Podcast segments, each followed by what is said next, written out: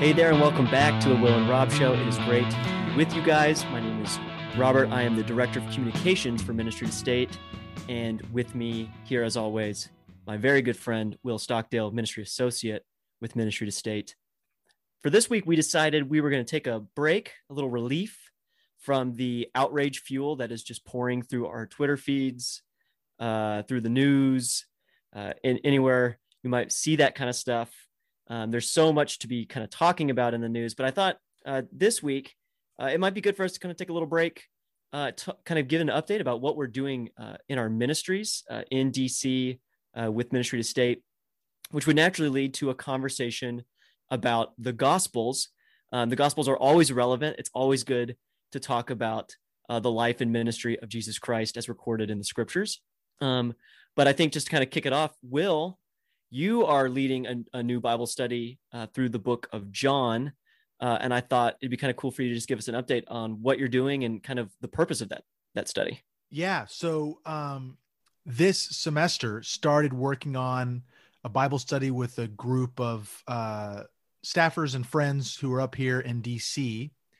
And last semester we went through a like a biblical theology of the temple as it unfolds from Genesis to Revelation and so I wanted to instead of doing like a biblical theological theme throughout scripture, like a topical, wanted to switch to a book study, and and chose to look at the Gospel of John um, for uh, several reasons. One, it, it's it's unique from the synoptics, and it has a different style and approach. And two, I mean, there are a hundred reasons that could be listed, but another one is the the the way in which Jesus is depicted um, and his heart as it comes out is uh, is really beautiful, uh, is, is really wonderful, and gives us an insight into who he was that isn't as clear and evident as it is in the synoptic gospels. Yeah, my uh, my understanding about John, or at least my sort of uh, what I've always thought about the book of John, has that it's been always been a little bit more philosophical, a little more um, kind of let's sit around and sort of discuss Jesus kind of in almost um, obviously getting a narrative, but also in, in kind of a um, uh, philosophical way, uh, talking about love and what that means as a concept and as a and as idea.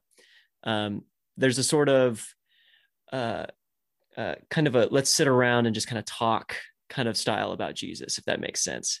Um, whereas the sort of the other three kind of look more as sort of history or narrative. Um, is that sort of the presuppositions that you find people are coming into with the study, or what are people's reactions, or or what do they what do they think about John as they come into a study like this? Well, when I was when I was growing up, John was the book that everyone recommended someone start with if they're just becoming a Christian. If you meet someone who has never read uh, anything, uh, any book of the Bible before, they should start with John. The, people recommend different books now. For example, they, they recommend don't ever ask a Muslim to first read Mark um, because of the opening sentence that would be right. so offensive to a Muslim and probably wouldn't get them any further down the road. So I think Mark, John has been a book that has uh, um, been encouraged for a lot of people to read. Uh, people generally uh, really, really love John. Jesus is very present and near. Um, like you said, there's this talking uh, kind of dialogic sense of John that's different from the other gospels. And, you know, John, uh, the beloved disciple, is old at this point. He's been through a life of ministry. He has been a pastor in Ephesus for decades. And he writes the last gospel and it really comes across that he is this old grandfatherly loving pastor guy that just really wants to gently and um, kindly talk about jesus and what he has meant to him. That's awesome. Yeah I, that's kind of what i was trying to get at. That that that, that definitely sort of hits it on the on the head for me. Um so i guess this kind of might be open up to a, a kind of a broader conversation about the gospels in general. Um and maybe even in a sense, sort of scriptural literacy. I mean, when you are working with folks in DC. I mean, DC is a is a population of very highly educated, um, extremely smart, accomplished young professionals. Um, uh, what is sort of the default uh, uh, quote unquote gospel that people go to when they want to read the gospels. So like for example one thing i find is that um, in a lot of my history i found that most everyone's default gospel is matthew. Almost everyone immediately turns to matthew. Um, and i wonder if that has something to do with being in a pretty uh, rationalist sort of um, intellectual culture where people want to read sort of the good teacher as opposed to maybe some of the other depictions of Jesus that you get in other gospels. Is that something that you find uh, to be the case? Well, I, I, agree with you completely in the uh, the highly intelligent um, group. I, am grateful for the people that are in the Bible study I'm leading. Um, I asked them at the beginning what their favorite books of the Bible uh, gospels were, and they said I think it was Matthew, Luke, and John were mentioned. Mark never got a nod, uh, but it was it was pretty evenly spread out um, amongst the amongst the those three that I mentioned. What about have you come across that? Is that something that you've seen where people are um, more interested in Matthew? Well, yeah, I, I find most people like Matthew because you know the Sermon on the Mount is sort of the the uh, quintessential teaching of Jesus. Yeah, and Winston Churchill called that basically the end of Western ethics. Yeah, exactly. It, it, and and there's some way there's a you know obviously if you spend a lot of time in the Sermon on the Mount, you realize how ju- um, how it really is a message of of the need for grace and um, because you you can't accomplish on your own any of the the lessons and the instructions of Jesus. Um, however, I think on surface level, a lot of people in a more Western rationalist, pragmatic culture like the Sermon on the Mount, because it's sort of like, okay, give me the give me the straight facts. What do I got to do? Okay, bing, bing, boom. Okay, that's that's good to know.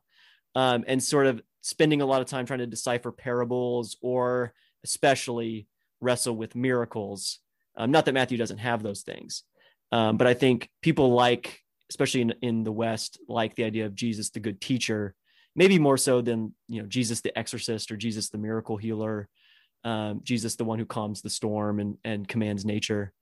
Uh, and I think that that's probably why a lot of people default to to things like Matthew. And I mean, this is not just true of the Gospels, but I think probably across Scripture, right? Like, I don't find myself, even myself, I, I got to loop myself in here. Like, I don't really tend to find myself drawn to the Old Testament very often. You know, if I do, it's usually the Psalms or the Proverbs. Um, I haven't really had a time where I've sat down and been like, let me like read through the book, the the book of Isaiah real quick. It's just, you know, it's it's it requires more focus, um, nuance, study.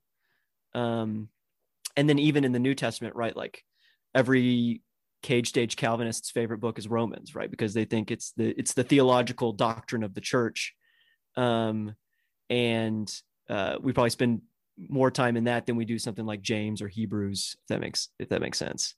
Um, I don't know. Is that that was always my experience growing up, and I, I feel like that was sort of a common thing for most guys my oh, age. man, yeah, Romans was the book. I mean, why would you need anything else if if you had Romans?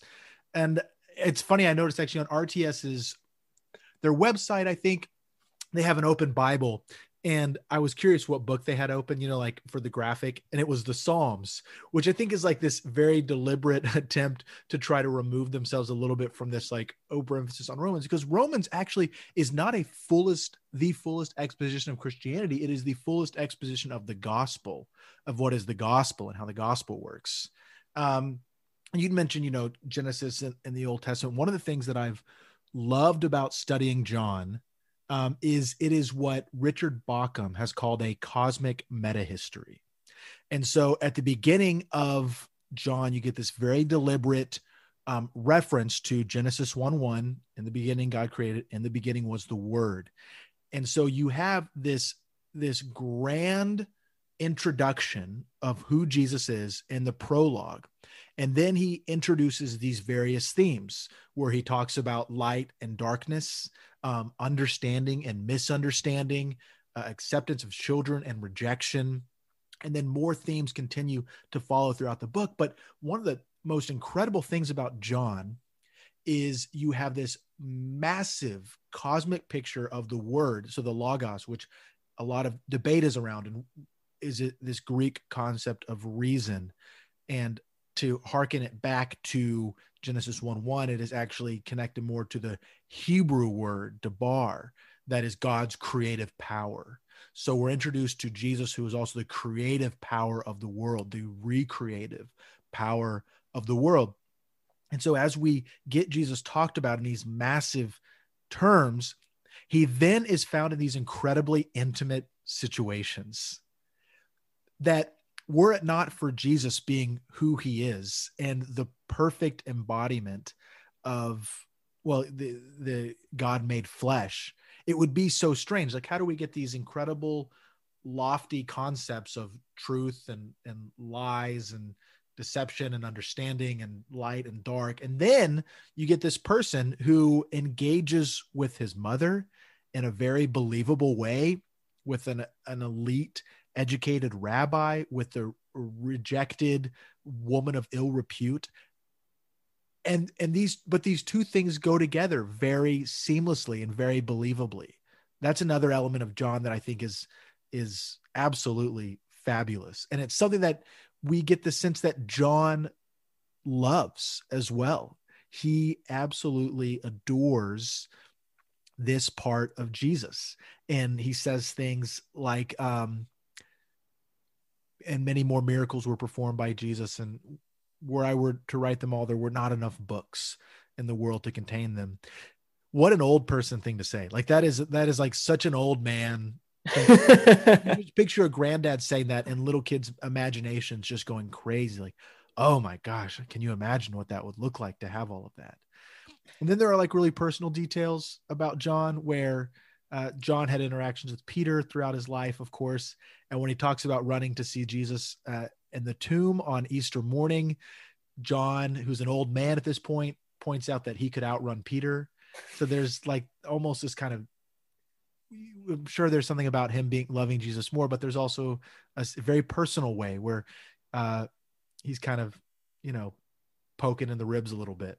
Yeah, it's like it's a subtweet and oh. so, so, Peter can read that and go, "Oh gosh, John," because John was a young man at that time. He was younger than Peter. Peter was this older fisherman guy who probably, you know, maybe a little bow-legged, didn't really walk as fast, and and so John's this young spry buck who took off running and ran past. That's Peter. awesome. He loves that little well, detail.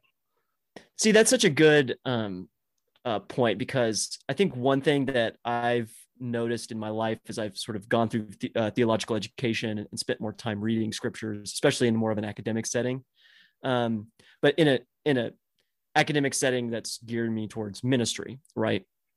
Is that uh, it's so easy to read scripture in a vacuum and outside of the, the context and to read into the, the context of uh, scripture. Um, and, you know, kind of going back to my the, the point about Romans, you know, Romans, you, you, it's really easy to kind of read Romans as as you would a, a theological doctrine, a theological treatise. Um, uh, reading the Gospels is much more like reading a narrative and uh, sort of finding characters, identifying with characters, um, trying to uh, empathize with what they're thinking and feeling. Um, I think that makes for a much more interesting read in, in many respects. Um, but it can be hard because I think so much time has been spent, especially in the last few decades, of sort of the historical Jesus um, approach to scripture of trying to figure out like wh- who what's actually true, what's not. Almost approaching scripture as more uh, in more apologetic settings, and so uh, I think I can obsess often about reading the, the Gospels and be like, well, why does why does Matthew include this story and Mark doesn't? Why are the stories different um, in these cases? And I think that tends to sort of trip up a lot of people because our our minds are so focused on that. I mean, what are what are some of the things that you tell folks if if maybe they're wrestling with that um, about almost like a, a hermeneutical lens for reading the Gospels?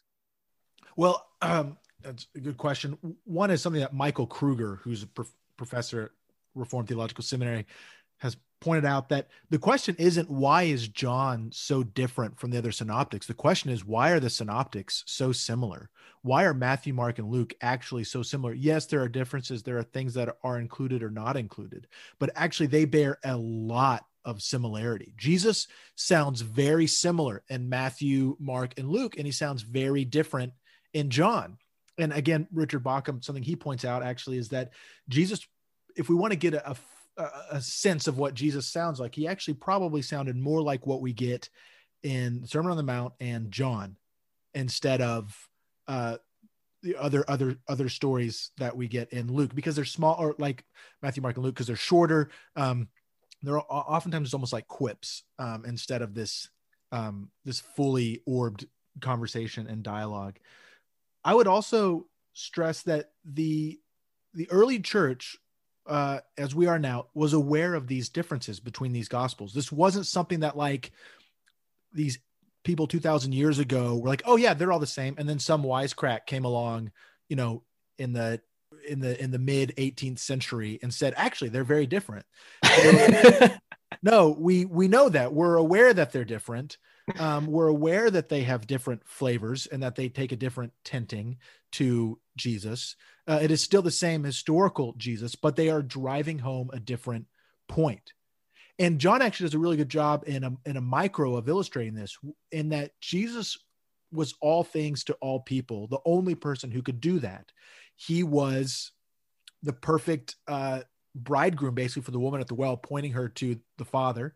Um, he was the perfect bridegroom at the wedding at Cana, where he was not embarrassed, but he actually could provide enough wine. He was the wise teacher to the rabbi, right? Um, he helped the woman in adultery. All all of these things, and what the Gospels do is they they see that and they take one approach like matthew is divided into five parts. So it's kind of a restatement of the pentateuch. Jesus is someone who's greater than moses right? Um, you get a lot of exorcisms in mark. So there's a there's a particular focus that they're trying to get at because jesus is so big. He is and this is one thing that i love from reading nt wright particularly about jesus is that through jesus god is always up to more than i thought he was he will always and forever be doing more than I previously understood. And that is what Jesus is doing. He is bigger and more um, dynamic than than one gospel writer could um, could put forth. And also it was it's a story like you mentioned, it's a narrative. It wouldn't make a lot of sense. Um, uh, it would be very disjointed otherwise. For sure.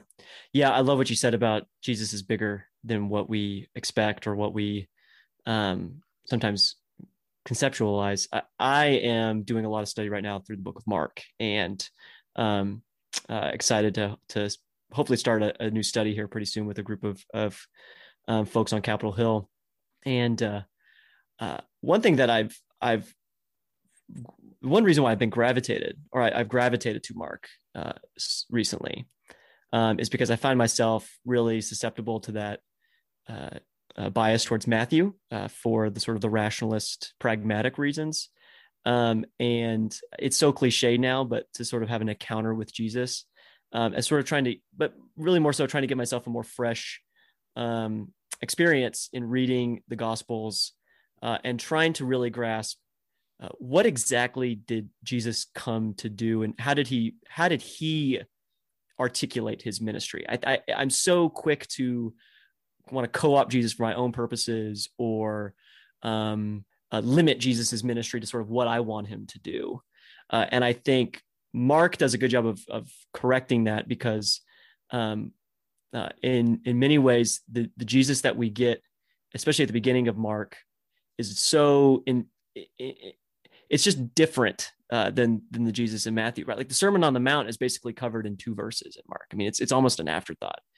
Mark is is really uh, one thing that my professor points out that's that's so good is like he does this thing where he'll like bring up a point about a story, like John the Baptist, for example, like uh, or Jesus's baptism or the temptations in the wilderness, things that are like sort of drawn out and very popular uh, uh, in our sort of culture. Like uh, people know the story of Jesus in the in the wilderness, they know of Jesus's baptism, and we we like to learn more about those little moments. And Mark is just kind of like, yeah, Jesus was baptized yes, and then immediately he was taken out in the wilderness and tempted. And then he sort of focuses on longer on stories like exorcisms and miracle healings, things that we kind of are like, you know, this is something that I can do.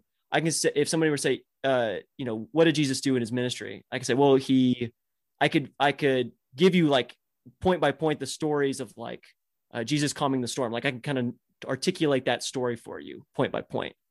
But I, I realized before I was really studying Mark, I would just sort of say, oh yeah, and he cast out demons. But I couldn't like really narrate a story of of the different times that Jesus cast out demons.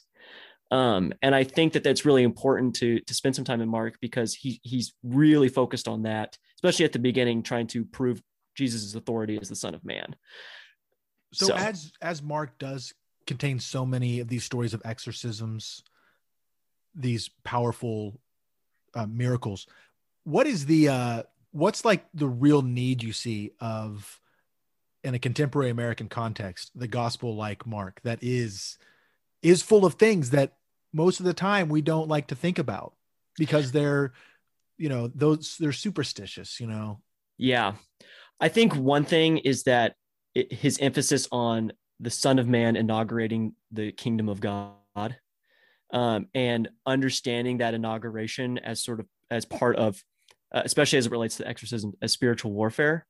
Um, there's a lot in especially paul's epistles about you know being transferred from the kingdom of darkness into the kingdom of heaven. Uh, there's a lot of this dominion language. And i think knowing that and then going back and reading mark you kind of have a better understanding of what jesus is doing and sort of the significance.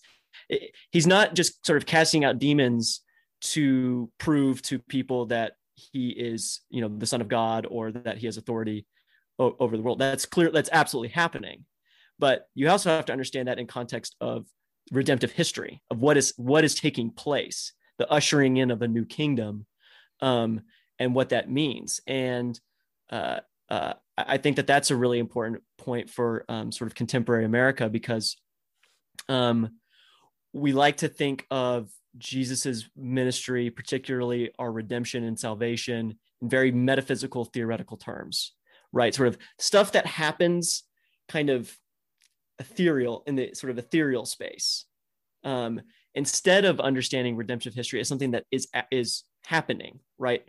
Uh, that uh, the, the the time before jesus' ministry it was different than the time afterwards right? Like things have changed uh, it has an effect and then that, that, we are called to live our lives in light of that reality um, i think is is a much different framework than than kind of even something that somebody who was born and raised in, in, in a PCA church, uh, something that I sort of kind of um, caught from the general evangelical culture. Um, and so I think it's always good to have sort of that corrective. Um, but I think also you could generally say it's good to recognize Jesus as um, the miracle healer and the miracle worker, um, and not just, although he absolutely was, not just the good teacher. I mean, Jesus says, "Whoever is ashamed of me, um, you know, I will be ashamed of them, essentially. Uh, and we have a kind of a tendency to, I wouldn't say ashamed because I think that's maybe too strong, but we kind of are a little embarrassed, right? Like you said, like, I don't really want to talk about the demons, the exorcisms. I mean, that's kind of embarrassing. Like, who really believes that kind of stuff? And then within that is sort of my next point, which would be um, we need to understand that the, the enemy exists and is real, um, and that uh, uh, although the, the, the battle has been won, uh, we and we are we live in the already but not yet. Um, that does not mean that Satan uh, has uh, sort of accepted his defeat, right? Uh, that at the end times his his defeat will be final, but in, in the meantime, uh, uh, the the spiritual warfare continue, continues on, and so if we're not really sober minded about that fact, um, I think we we can uh, deceive ourselves in, in some important ways. If you were to have an elevator pitch or you know, like a short, a succinct explanation to someone of why they should read Mark and what what you hope they see in Jesus through reading that gospel, what would you tell them? I would tell them by reading Mark, you get the experience that the crowd has at the end of the story of the paralytic in Mark 2. We have never seen anything like this. I think you will read Mark and you will come away and you will and you will realize Jesus is is grander and more uh, uh, powerful, mighty, merciful, loving, kind um, than you could ever imagine. Yeah, I I love hearing that um, description. There's never been anyone like this, and that is something that I think can be uh, forgotten as we think of Jesus as both a teacher and a, a miracle worker. Um, is that him as a person, as a man, was absolutely captivating.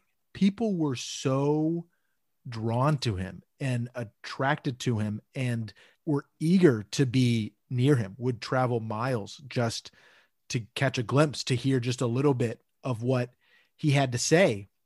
And yes, Jesus is wise and all powerful, but he's also the, well, the cleverest, smartest man who ever lived as well. Um, I, I, appreciate what you're saying a lot with, we've never seen anything like this. It, um, reminds you of the story in John 4 about the woman at the well. And she ran to the village and said, Come see a man who told me all I ever did. What isn't, and I think in a sense, isn't that what we all really want? Don't we all want to engage with someone who says, Come see this person who told me everything I ever did and still wants me? And you, you've got to meet him. And something else about that story that is so telling about Jesus's demeanor and his disposition towards sinners was that he didn't tell her like some really great you can do whatever you want. Go pursue your dreams. You'll tackle the world. Your marriage is going to be great. He actually told her things that we would consider fairly embarrassing if people knew about us. He told her things that were points of sin and points of of way that she was living in death. And but he did it in such a way in such a loving way after in fact she had basically tried to kick sand in his face that he would leave her alone. She said you're not like us anyways. You know she's like hey, i heard that your people say we don't even worship in the right place. I mean this was a hurt woman who did not want jesus to continue talking to her. And yet he did and pursued her and loved her and, and coaxed her and wooed her basically as as a good bridegroom would. And she leaves ecstatic because he's trustworthy because he's not going to leave. He's not going to hurt us um, and that's the same Jesus that is there today. Thinking about this, I think of the um, the book written by Ortlund, um, Gentle and Lowly, that has been a book that I don't know how many hundreds of thousands of copies. I'm sure it's sold by now, but it is a fabulous devotional read that I think would be worth everyone's time. It's um, it's not a devotional, but it could be read as one. But he he builds his his whole book off of uh, Jesus saying, "I am gentle and lowly of heart," which is the kind of person that we want to trust our secrets with, our hopes and fears to. Um, and that's the Jesus that we get in the Gospels, I think. For sure. I mean, we live in such a cynical age, and I think, you know, we it's so easy to have the mindset of the woman at the well, right? To um, treat every sort of um, claim of truth, uh, every claim of of redemption in very cynical in a very cynical way. Um, i think for a lot of folks today um, we've seen uh, authorities uh, across all spectrums economic business political even religious um, fail uh, it, it's its followers or it's it's um, uh, those who've put trust into it. And uh, I think we've we've created ourselves in, or we've put ourselves into a, a very cynical um, mindset and atmosphere. And the great thing about the Jesus, Jesus in the Gospels uh, is that he interacts with a lot of cynical people, and at the by the end of their interaction, there is this you know by the grace of God and by the whole, by the work of the Holy Spirit, this realization that this man is the claim to truth. He he won't let us down. Um, he is who he says he is, uh, and he's going to do what he says he he will do and that is just incredibly refreshing. Um, it's it's it's uh, powerful and moving in all times, but I think today especially, uh, it's it's kind of the reaction that I come across uh, or come away with when I read the Gospels. Well, that's kind of the way that theology works, whether it's systematic theology, in that there are the same Christian truths that have always been there, but when certain issues arise, whether they be um, complexities, whether they be um, heresies or um, conflicts. We we have a theology and we we search the scriptures and seek to say, no, here's the biblical truth in a systematic way on what is going on. In the same way with Jesus, again, he is so he, he's a, a infinitely sided, well, not infinitely sided, but he is a a manifold gem. Um, and we will see different sides of him will come out based on based on what we're we're going through at the time. Again, that doesn't change who Jesus is as the Son of God, but it does mean that he is big enough to handle whatever we're going through and has been and will continue to be. That's wonderful. Yeah, I mean, I could sit here and talk about Jesus all day, um, and my heart is just is is warming as we do it. Um, but we should probably uh, uh, call it quits now. Um, this was this was fun. Like I said at the beginning, like it, it's really good and healthy, I think, to pause from the day to day, the things that can cause outrage and kind of set our teeth on edge, um, and just return back to Jesus in the scriptures um, to uh, stop always focusing on the here and the now and the immediate what's just immediately in front of our face especially as it relates to our own problems and our own concerns um, and to really empty ourselves and to um, uh, find ourselves in uh, in christ um, to find our entire to find our entire identity in him um, uh, and spend time in the word. So this has been just such a refreshing and, and wonderful conversation. Uh, will i'm i'm praying for you and your group as you guys study through john. Um, i hope it's a very fruitful uh, study um, I hope people walk away with a much deeper uh, and uh, wonderful relationship with our risen Lord. Um, and with that, I think we'll we'll call it wraps. Um, thank you for listening to the Will and Rob Show. As always, uh, you can follow us on Twitter. I'm at RD Hassler. Will is at Stocktail Will, though he is taking a little bit of a Twitter break right now. Um, so if you DM he, DM him, he may not respond as soon. Uh, uh, make sure to check out ministrystate.org. Um, Will's got some uh, great devotionals on there that you can check out. Uh, as yeah, so do you though. I don't think as so do I. Exclusive corner on that.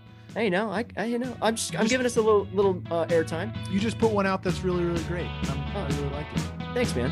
Um, and with that, we'll see you guys again next week.